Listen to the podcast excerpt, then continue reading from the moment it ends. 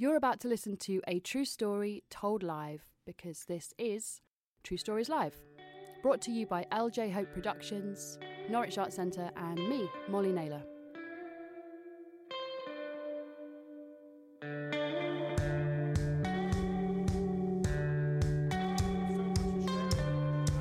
you ready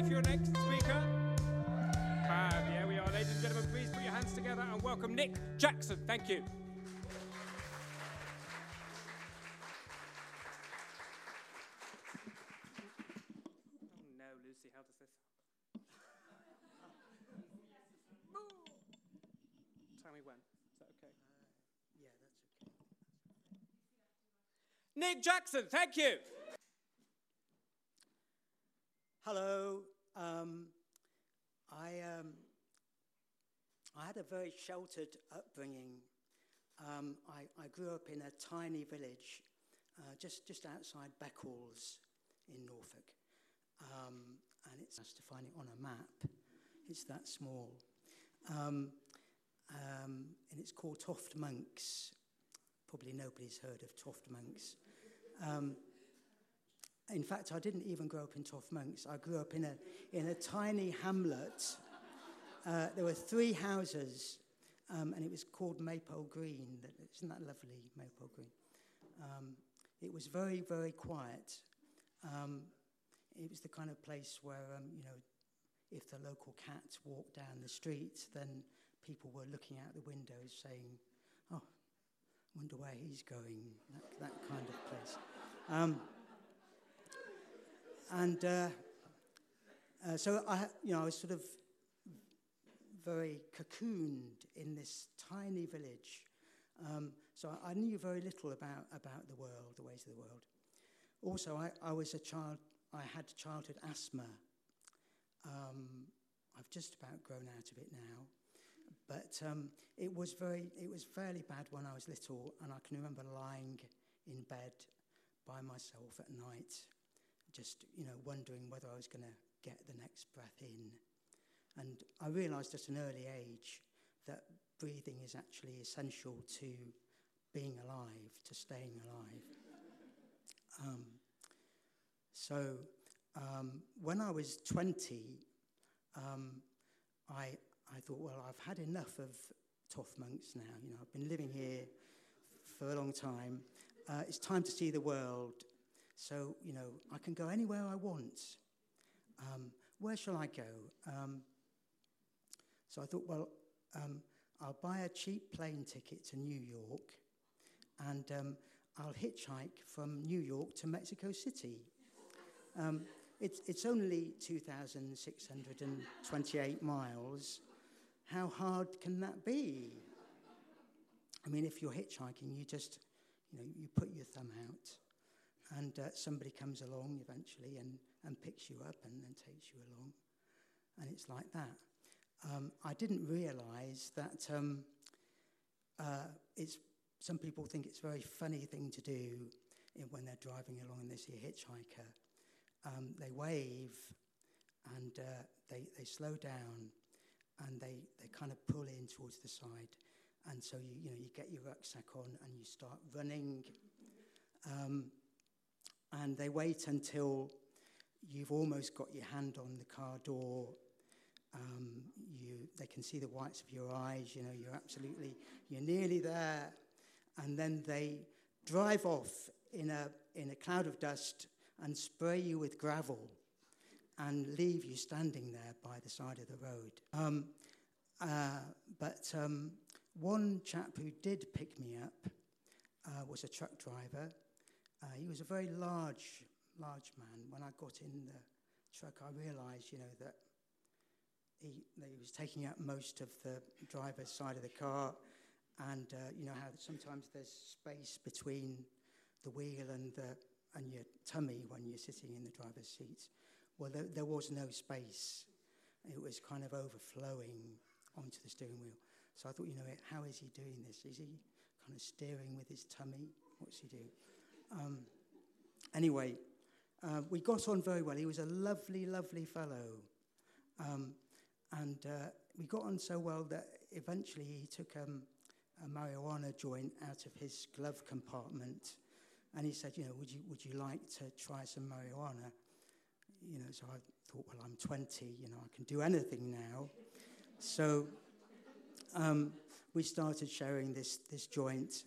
And uh, I don't know, I mean, you look very innocent and kind of as though you wouldn't have done this kind of thing. But um, uh, we, um, when, when you've had a few, a few uh, puffs of, of marijuana, things start to be to, to seem very funny, like um, you know, ordin- very ordinary things that normally wouldn't make you, and um, barns in the field and cows and things like that. You know, oh, there's another telegraph pole. Ah. So uh, we went along laughing, you know, through the through the um, countryside the, um, of Tennessee or wherever it was. And um, uh, eventually he said, um, Oh, you know, would you like to hang out with us this evening? Some friends and I are going to get some pizzas and we're going to get some beers in, and, you know, what do you think of that? So, so you know, I was 20 and I thought, oh, here I am, you know, I've, I've arrived. This is, this is the world. This is what happens in the world. So um, we had the pizzas and the beer, and uh, after a few beers, I was starting to feel as though I'd had enough for the for the day. You know, that, a long journey. I sort of quite. Um, all his friends had left by then, and um, he. Um, uh, he said, you know, would you like would you like some more marijuana? I've got another cigarette here. Um, so I said, no, you know, I'm, I'm okay. And he sat down in the chair next to me, and um, he just took an enormous drag on this cigarette, and he brought his mouth very close to mine, very, very close to mine, and um, uh, he exhaled into my mouth. Um, so I just remember sitting there thinking, can you die of uh, smoke inhalation? Um, well, obviously, I didn't die. Um, and, um, uh, but, you know, I, I, I, I, I thought at that point, I thought, well, maybe it's time I, I left now. So I got my bag out of the truck and I, start, I just started running. I thought, you know, I've got to get out of here. Um, so I ran and ran and ran. And um, eventually I, I took shelter under some trees. Um, and uh, I could hear police sirens going. And um, I was thinking, oh my God, you know, he's called the police. They're going to come and find me and they're going to arrest me for stealing a rucksack, which was mine to begin with. But you just. Um, so, anyway, um, I told this story to two friends when I got home, um, two of my student friends. Uh, one of them um, said to me, you know, was, was there a tube? You know, did he have a tube to blow the smoke in? Um, no, there was no tube. So, so uh, there's no tube. Okay, so I could, I could he- hear the clockwork going round, you know. So, okay. Um, and I told this story to another friend, and he was a bit of a pothead. Uh, so he'd, you know, he'd got lots of experience. So he said, "Oh, that was a really friendly thing to do.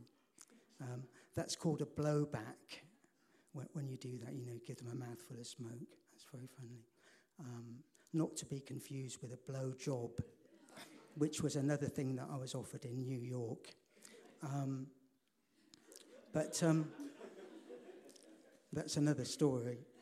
Uh, um, when I when I think about about the, this fellow, I think, well, although I was paranoid at the time, I think that um, he he did a good thing for me, really, because he uh, he broke through this kind of barrier that I'd kind of put around sex kiss, and the first of many.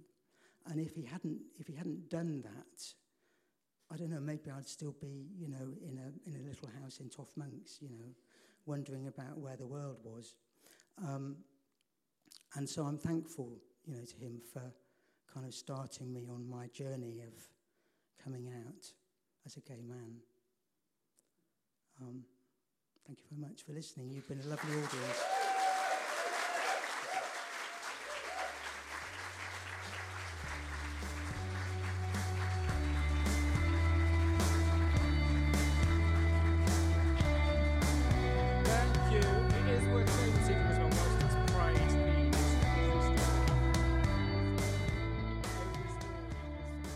True Stories Live is a story show and story finding project brought to you by LJ Hope Productions, Norwich Arts Centre, and me, Molly Naylor. For more information about all of the work that we do, head to our website truestorieslive.co.uk.